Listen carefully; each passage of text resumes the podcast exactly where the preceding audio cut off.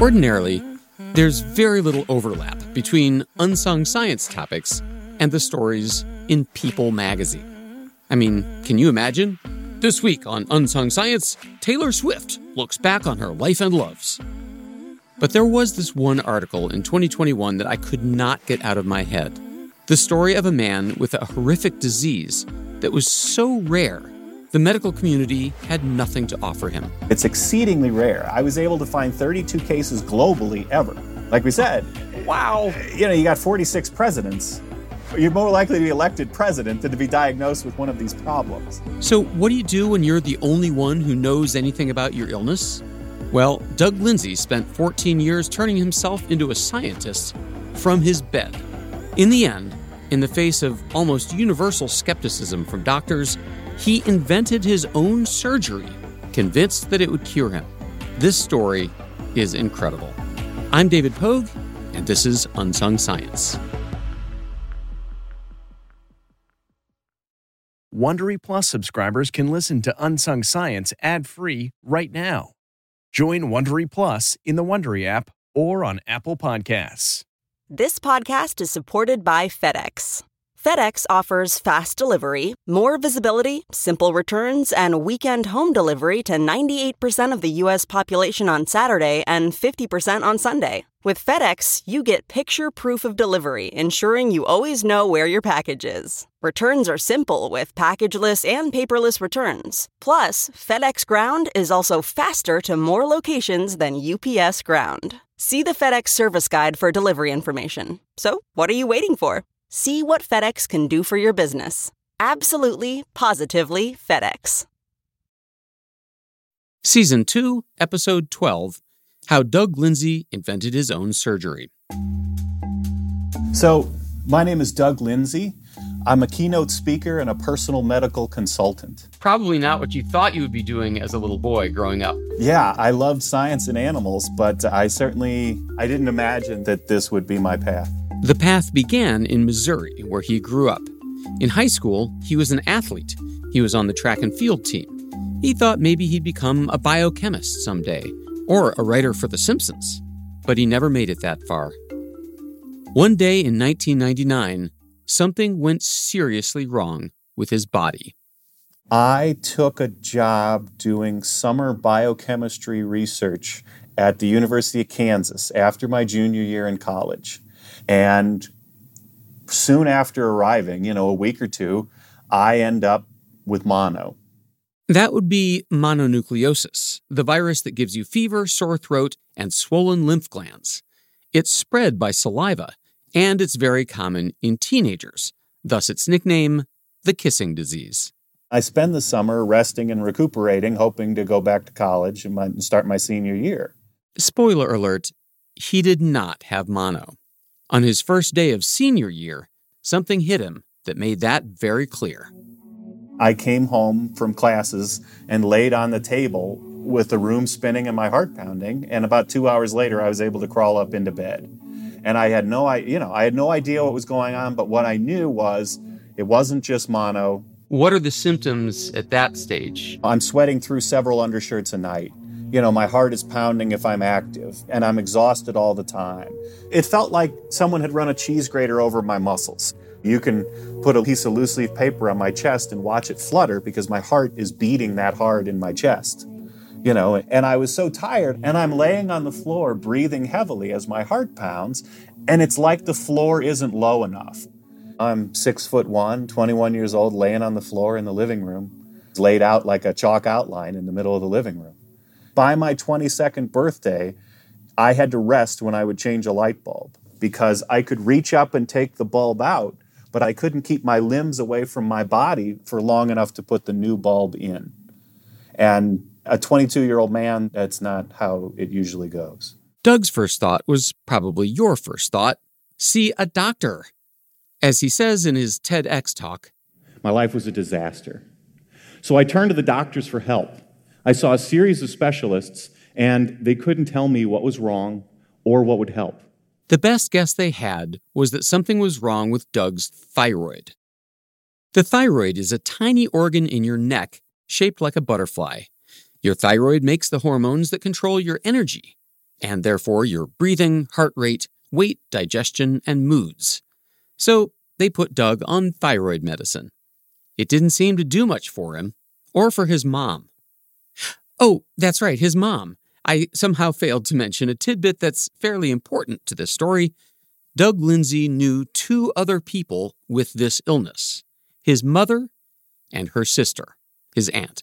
And so growing up, I had, a sick mom who, couldn't open the front door of our house and who I couldn't give a hug to. It was a very challenging time because no one could explain what was wrong with her, but she was terribly ill. A severe illness doesn't affect only you, of course. It complicates the lives of everyone around you. And Doug's family dynamic got very complicated. Now she feels she has given me this. And so now we're in a challenge. And then also, that's when my dad leaves. So I am now the primary caregiver to my mother. And so this is an unbelievable disaster, and an unbelievable strain. And this is where our story really turns on the jets. Because at this low point in his life, a voice deep inside of him announced, "Well, Doug, if the medical establishment can't figure out what's wrong with you, you'll have to do that yourself." As he says in his talk, "So even though I was bedbound 22 hours a day and could walk only 50 feet, I decided to take control. I would partner with the doctor, sure, but where answers eluded us, I would take the lead. And I would tackle my problem like a scientist." He figured that the first step would be reading medical books and articles. He started with an endocrinology textbook he'd borrowed from one of his mom's doctors. And so I sat down and I read a 2,000-page endocrinology text. Now, it's one thing to read a heavy medical book when you're sitting at your desk. But Doug Lindsay couldn't sit. He had to read lying down. So, imagine that your head is on the pillow. You're lying on your right side. The book is on the bed. You've opened it so that you can now read the left-hand page. And you read down to the bottom of the page, and now you realize the other page is facing the ceiling. How do you read a page that's flat on the bed when your head is also flat on the bed? His solution was to tip the book away from him on its spine, flopping it 90 degrees so that now he was looking at the back cover. Then he'd spin the book around on the bed. Now he's looking at what was the right-hand page, but now it's upside down. So I learned about fifth grade that I could read upside down. And so, because it was easier than me rolling my body to the other side, which is what you would have to do. I read one page right side up, flip the book, and read the next page upside down. And I'd use the highlighter and, draw when I could from a laying position. And so I'm reading these books. Then he read a pharmacology textbook, then a physiology textbook. But what percent of this material are you understanding? Okay, by junior year, I had taken comparative anatomy, a year of organic chemistry, a year of biochemistry, genetics, cell molecular biology. I could understand how the chess pieces moved. And since medical journals are written for mainly physicians, I started with the textbooks. And textbooks are designed to teach. So I could wade through those books. So I start to piece together from a few sentences in each of these books. My conclusion was that I had more than a thyroid problem. It was more likely, he thought, that he had some rare disease that was mimicking a thyroid problem. And I was reading this endocrinology text, and it said that basically too much adrenaline or too little looks like too much thyroid or too little thyroid in the symptoms it creates. Wait, adrenaline? That's a totally different chemical, squirted out by a totally different organ. Your adrenal glands are these lumps that sit on top of your kidneys. Adrenaline is the fight or flight hormone, the one that gives you a burst of speed or strength when, you're about to hit a deer, or you're humiliated in front of people, or you're in ninth grade and someone really cute smiles at you. So, was his problem thyroid hormones or adrenal gland hormones? And so I'm piecing that these two systems have a very complicated relationship in controlling energy usage, metabolism, heart rate, blood pressure, digestion, and such. I'm sitting there and I theorize there's likely a class of disorders that involve chronic dysfunction of the autonomic nervous system. I honestly don't know why they call it the autonomic nervous system. What it is the automatic nervous system. It's the network of nerves that controls the involuntary stuff you don't have to think about, like your heart rate, breathing, digestion, and the release of adrenaline. So why not call it the automatic nervous system? Why autonomic? Either someone was being pretentious way back when, or they made a typo. Anyway, the above-mentioned automatic nervous system has two parts, unhelpfully known as the sympathetic nervous system and the parasympathetic one. The sympathetic one floods you with adrenaline in times of danger, and the parasympathetic one calms you down once the danger has passed, but none of that will be on the test. Anyway, now Doug knew that there was something screwy with his sympathetic nervous system, mostly with his adrenaline. And I go to the doctors and I say, I think that there's a class of disorders like this, and I likely have one. And they said, problems like you described don't exist. And I said... Did somebody ever say that? Yes. Did somebody ever I said, but they could. So doctors practice from experience. So the idea that a patient has theorized a class of disorders that they don't routinely encounter, that sounds absurd. But I was viewing it like a scientist. The idea that there was a complex system in the body and nothing could go wrong with it, to me, that sounded absurd. Totally. So that was the stalemate. For 9 months, I sat at home until I finally got a computer with internet access, and within a month, I found a nonprofit devoted to the kinds of problems I'd theorized existed and were told did not. He started with the website of NORD, the National Organization for Rare Disorders, which includes a list of all these nonprofits dedicated to various rare diseases. And I was looking for sympathetic nervous system, terms that would relate to what I was talking about. And I found one, and I called the founder, and all of a sudden we're having a conversation about diseases that I was told didn't exist. From this woman, he gained a key skill, speaking the lingo. And so now I am not having to use my words. I have the lexicon in the field. I was describing it as a chronic sympathetic nervous system problem, and they were using the word dysautonomia, dysregulation of the autonomic nervous system. Dysautonomia. Sounds like a magic word in Harry Potter. Dysautonomia. It almost sounds pretty, like the name of a princess in a fairy tale. But it means a breakdown in the sympathetic nervous system, and it was affecting Doug and his mom and his aunt. Almost 2 years had passed since he dropped out of school. Now I know that it exists, and I know what I'm looking for. So I'm reading all these articles, and I see that there's a call for abstracts for the American Autonomic Society's annual meeting. All of the world's researchers who care about autonomic nervous system problems will be there. And I know that there's no other front door, and this is as close as I'm going to get. Yes, that's right. This untrained college dropout hoped to make a presentation at a national medical conference. I don't know, man. I like Doug, and I admire his relentlessness and his pluck.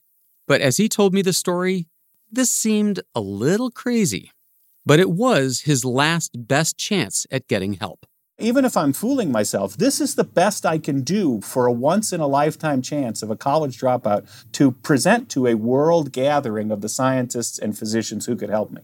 He vowed to pull out every stop, make every effort, consider every angle to get accepted to the conference, beginning with figuring out exactly how to write his proposal. So I am now embarking on learning to write in a way that is so compelling and readable that people keep reading. I find out that Time, Newsweek, Christian Science Monitor average 17 words a sentence. Wow. And 50% are subject-verb. And so the abstract I wrote is quite well written for 300 words. You know, I mean, it is crafted. But the hardest part was not writing the prose. It was confronting an audience he despised. And now I have another problem, which is I've watched doctors fail my mom my whole life, and I hate them. And so a friend, he basically said, you know, man, you've got this bad attitude. It's like a victim mentality. Well, I had to change what I thought about me to change what I thought about them. And since I was going to be face-to-face with them and I needed their help and I don't have a poker face, I needed to do that.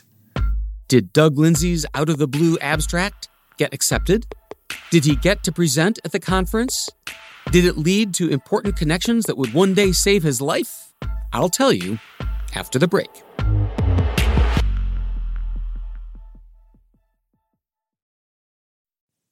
Okay, it's time to commit. 2024 is the year for prioritizing yourself. Begin your new smile journey with Byte, and you could start seeing results in just 2 to 3 weeks. Just order your at-home impression kit today for only $14.95 at Byte.com. Byte clear liners are doctor-directed and delivered to your door. Treatment costs thousands less than braces, plus they offer financing options, accept eligible insurance, and you could pay with your HSA, FSA. Get 80% off your impression kit when you use code WONDERY at Byte.com. That's Byte.com. Start your confidence journey today with Byte. You can host the best backyard barbecue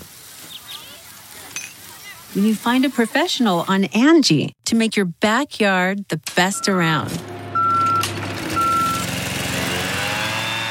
Connect with skilled professionals to get all your home projects done well. Inside to outside, repairs to renovations. Get started on the Angie app or visit Angie.com today. You can do this when you Angie that. Thanks for letting me leave you in suspense about whether or not Doug Lindsay's long-shot abstract got accepted for the 2002 meeting of the American Autonomic Society. It was. To this day, he's not quite sure why. Might be that the guy who reviewed the proposals assumed that Doug was a doctor. And it's in there as DM Lindsay. And I lived in University City. There's a chance that DM Lindsay from University City, he thought I was a doctor. I don't know. So I don't understand how a 24-year-old college dropout got accepted to present at this medical conference. But when they said yes, I said, I'm coming. He had won a slot at the poster session. He'd have 3 minutes to speak to a group of doctors clustered around a 4-by-5-foot poster that Doug designed to outline his theory. So I called a local store, and they donated a $1,000 suit for me to wear in my wheelchair. And I reached out to an artist who drew kidneys and hearts. I used my old newspaper layout skills to design my presentation, and it was easily among the best there, because nobody else's life was riding on theirs. With the help of some friends, he raised enough money to buy a row of seats on the plane so he could lie down in flight. Wow. And so how did it go? Did it lead to anything useful? Like, I spoke well, and so I finish. Until they went, we have to go to the next poster. And so I felt dejected because, there were no claps. There was no, come with me, young man, In his talk, he describes that day like this. The poster before mine was from the Mayo Clinic, and the poster after mine was from Japan, and in the middle was me, a 24-year-old patient in a reclining wheelchair, outlining a proposed treatment for my own disorder. Now, the talk went well, but I hadn't gone there just to talk. I'd gone to find a collaborator, somebody to work with, and on that I came home empty. He did meet a few doctors at that conference, but by the time he returned home, it was back to networking, writing emails, wheeling himself into specialists' offices to make his case. I'm there at home, and I'm struggling because I'm reaching out to lots of scientists, and I'm having lots of conversations, but I'm also getting lots of no's, getting blown off by doctors, by PhDs, by all sorts of people. At one point, he learned about a surgeon at Washington University in St. Louis named Michael Brunt, a general and endocrine surgeon with particular expertise in adrenal surgery. This is Dr. Brunt. He comes to the clinic, and he is very limited mobility. He is mostly supine, lying down, because he has this autonomic dysfunction. He had done a lot of research about this and was convinced his adrenal glands were a part of the problem. And despite my background and experience in endocrine surgery, this was not something I had heard of.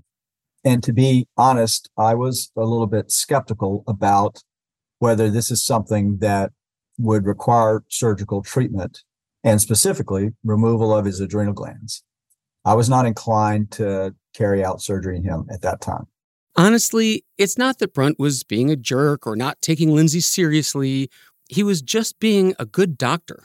You know, first, do no harm. I think in medicine, and particularly in surgery, we tend to be a little bit conservative in treating patients oftentimes, and appropriately so. And so you want to be really careful about doing something as aggressive as taking out both of someone's adrenal glands, which means that they are going to be dependent on replacement hormone therapy the rest of their lives. And that's not something we take lightly, because there's risks of that. But Doug Lindsay being Doug Lindsay, he did not give up. He returned to Dr. Brunt's office the following year, and then the next year, and then the next year, and then the next year. So for 4 years, I rolled into his office in a wheelchair and said, I think if we do this surgery, it will help me. He was always helpful, but he didn't do the surgery. But we kept the relationship alive. In the meantime, of course, Doug continued to correspond with any doctor who might take an interest in his case. And sure enough, 18 months after his presentation at the conference, Doug reconnected with Cecil Coghlan, a professor and clinician at the University of Alabama, Birmingham, who had chatted briefly with Doug after his presentation at that medical conference. Coghlan had a particular interest in autonomic dysfunction. In fact, he ran an autonomic nervous system lab. He ended up being my collaborator after 5 years of being sick. So now I have somebody who is listening to me and is able to execute. And he's a genius. He just had this warmth about and joy about life, even though we were dealing with heavy stuff. For the first time, Doug found himself in the hands of a doctor who is studying the right things. So I go to the University of Alabama, and after 5 years sick, Dr. Coghlan runs an extensive autonomic battery on me of tests. And I come back with a severe dysautonomia. I had elevated adrenaline levels beyond what they should have been. So the theory is remove your adrenal gland? So the adrenal gland has two parts, like a hard-boiled egg. The outside makes steroid hormones, cortisol, these things you need to live. That outer shell is called the cortex. There was nothing wrong with Doug's cortex. It was there producing important hormones that he needed to live. But the inside is a different kind of tissue, and it makes adrenaline. And we're saying that the inside of the adrenal gland is releasing adrenaline in a misbehaving manner as if it's a tumor. So if we take it out, maybe I'll get better. And that's where I say, if there's no good surgery that exists, I'll invent one.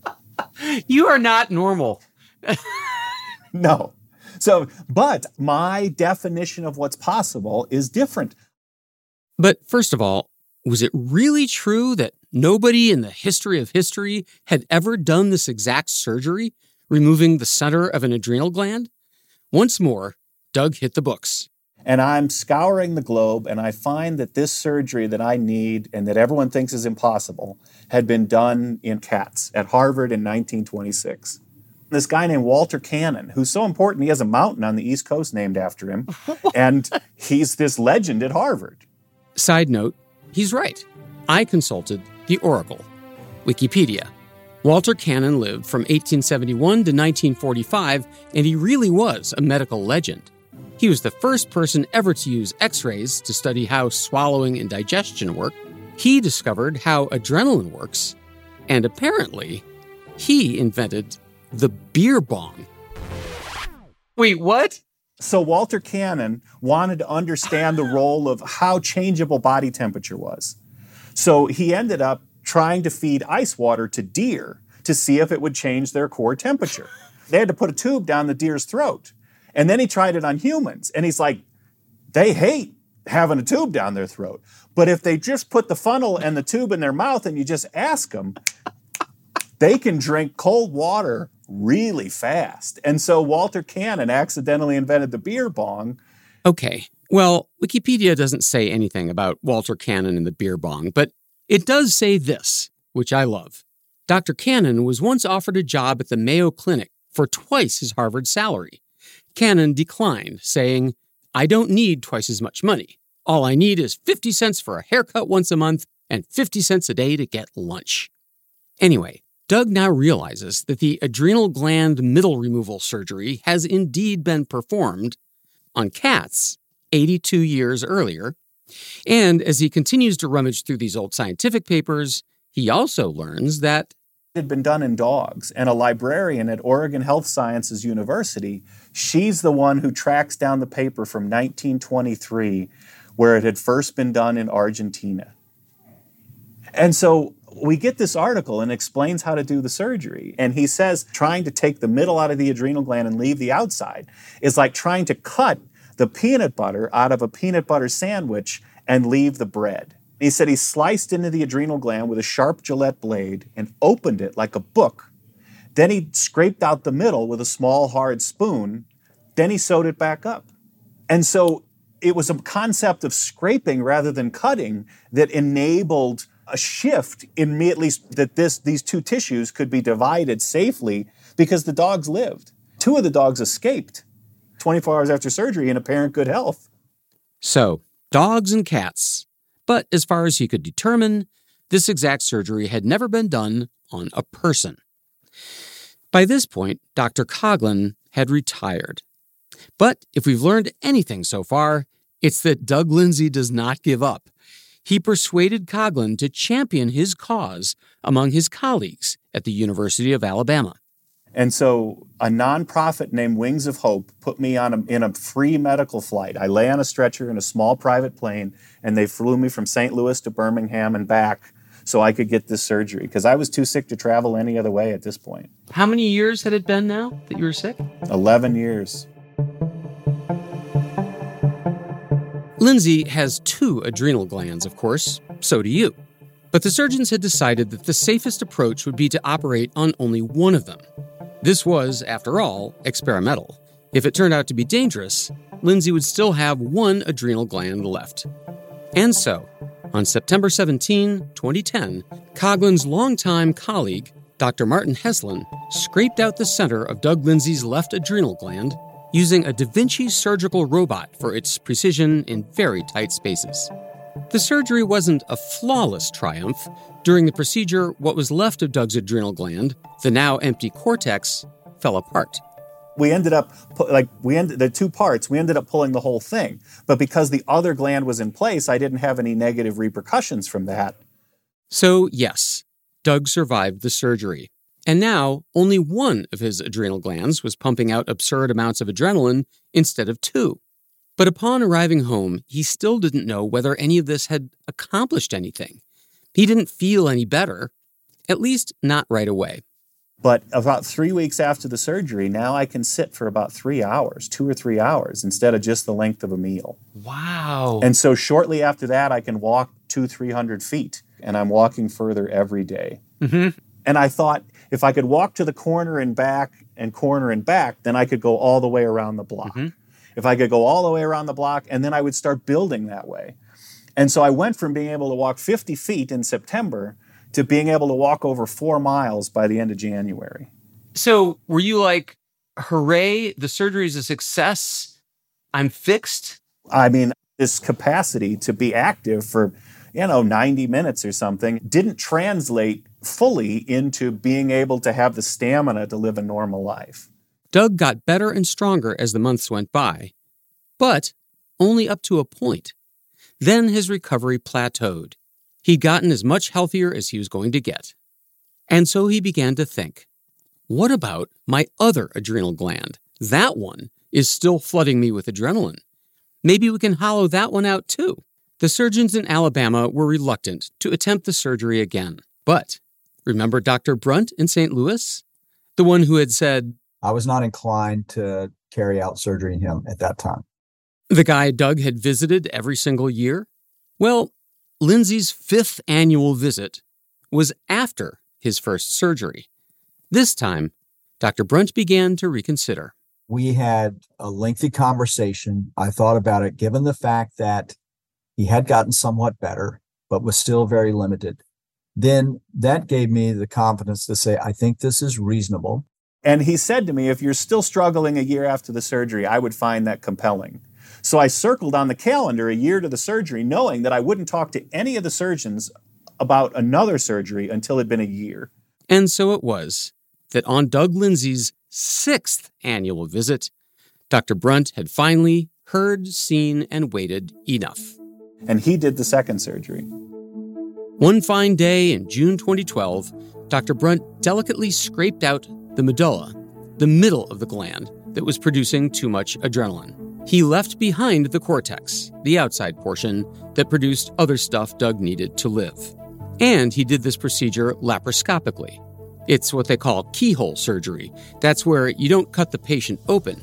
Instead, you make a tiny incision, and then you thread a thin rod or cable through. At the far end, it has a camera, a light, and whatever surgical tools you need.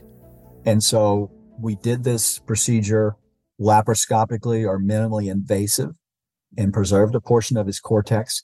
He had a completely uneventful recovery from the surgery. And what was most amazing to me is that he became functional again. It is not perfect, but he was able to walk and to get out and about. It was a success. My adrenal gland lived. We took out the stuff we wanted. Now, nature gave Doug Lindsay that gland for a reason. To produce adrenaline and stuff like that. So without it, he'd have to start taking hormone replacement drugs.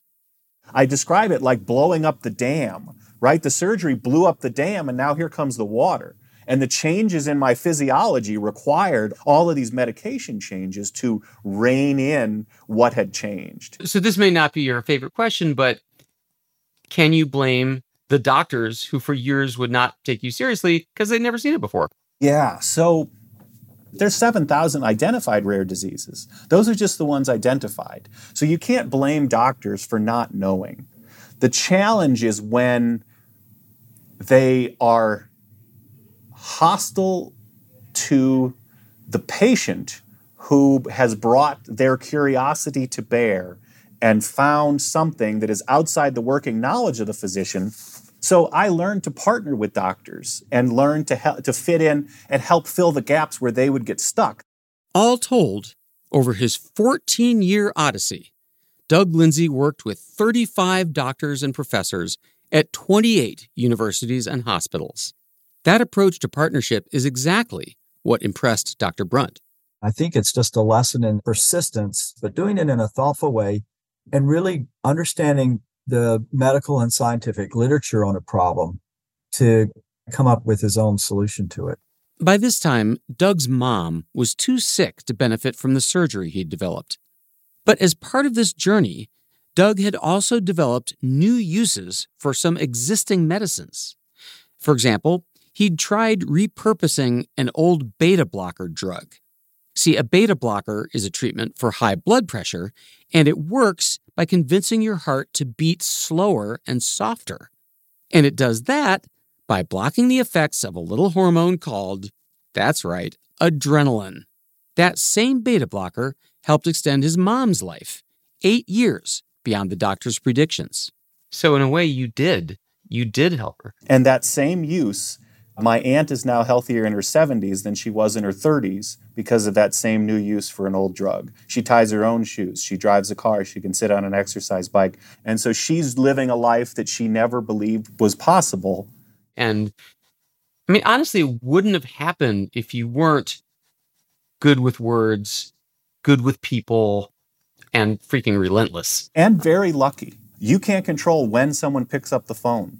You can't control when, they answer your email or not, or whether they're on vacation or not. So, luck is a part of it, and faith as well. I mean, that's a little surprising because you would be held up in some philosophies as the proof that there isn't a kind God.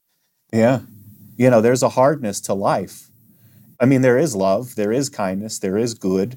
And, there's such a beauty to the world when you see these things that you say, I think there's a God. I went to Jesuit schools. I learned science from people who had faith. I don't see them in opposition. And when I see the elegance of the universe, I see a watchmaker behind the watch.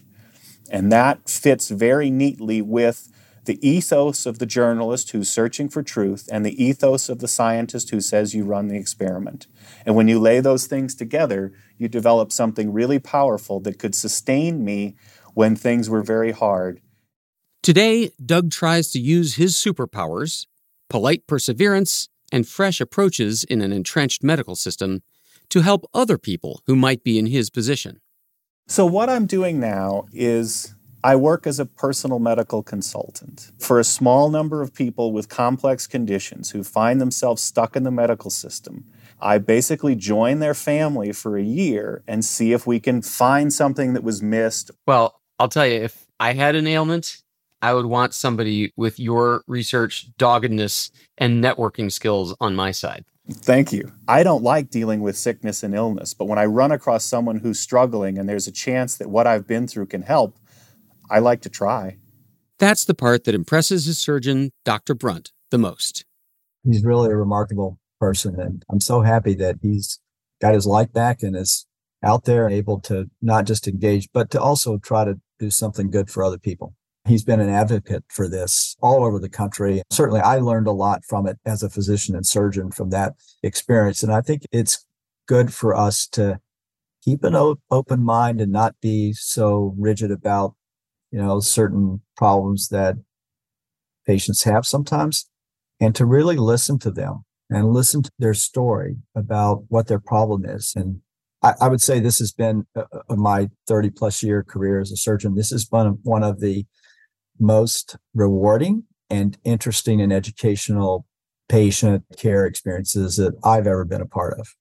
So, okay, we get that Doug Lindsay was relentless despite being flat on his back and tireless while being completely exhausted. And yeah, his story has a happy ending. But what gets me is that there was no way for him to have known that there would be a happy ending. But in 2004, you couldn't see around the corner. No. Did it ever strike you that you'd become this relentless pit bull of a researcher and it might be for nothing? Well, so as a doctor, there's not necessarily a right or wrong time to give up. And as a patient, there isn't either. But as a scientist, you run the experiment. And so it was my job to persevere until we could run the experiment. And that's how I was somebody who wouldn't quit. In the modern West, we have Superman and Spider-Man, one hero. He stops the train, this one saves the day. But I started reading, and I read things that had passed the test of time. And to the ancient Greeks, if you read the Iliad, there's room for people to be heroes even if they're flawed. And there's room for you to be special even if you're next to Achilles, who's the world's greatest warrior. Because there's more to cover in a war than one person. I was able to see that if this was a quest, that I could be a flawed hero and just keep trying. Because to the Greeks, the Trojan hero, Hector, who died, was a hero. He lost the war and he died. What was heroic was his effort. And so I was able to shift heroism from the person who saves the day to the person who strives and toils and endeavors heroically. So those two pieces fit together to power something. So how are you now? I'm pretty good. I'm held together by duct tape. I take 8 meds a day, and yet I can drive a car, I can go to a meeting, I can, go fly fishing. I have health challenges that are real and continuing, but I also have a chance to build a life, and that's what I'm working on.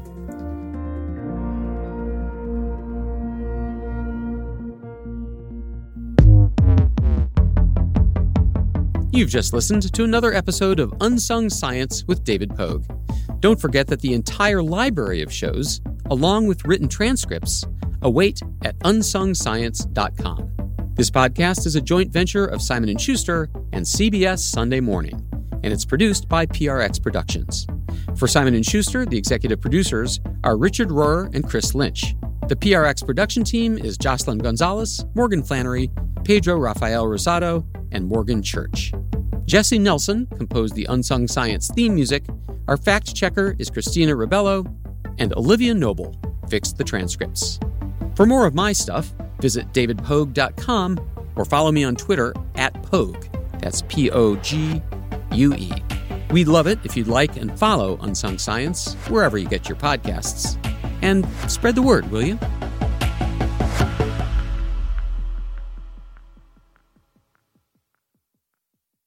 If you like Unsung Science, you can listen early and ad-free right now by joining Wondery Plus in the Wondery app or on Apple Podcasts.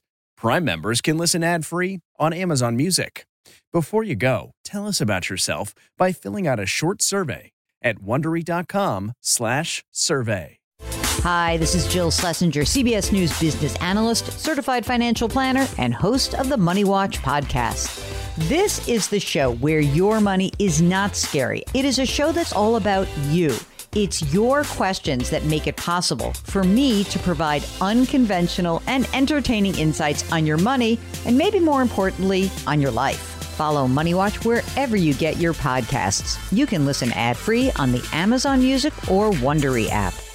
The Hargan women seem to have it all. From the outside looking in, we were blessed. My mom was amazing. But as detectives would soon learn, there was a lot going on inside the Hargan household. Ashley and I have been calling my mom and the house and Helen. Okay. No one's answering. 63-year-old Pamela Hargan gunned down in her own home. Her youngest daughter, Helen, lay dead upstairs. Patrol, when they arrived, assumed or thought that there might have been a murder-suicide. But for the detectives on the scene... There were things about the scene itself that were concerning to us on day one. Who would want to kill their mother and their little sister? There is no boogeyman here. It is exactly who we think it is. I'm Peter Van Sant from 48 Hours. This is Blood is Thicker, the Hargan family killings. Listen to Blood is Thicker, the Hargan family killings, early and ad-free on Wondery Plus starting May 1st.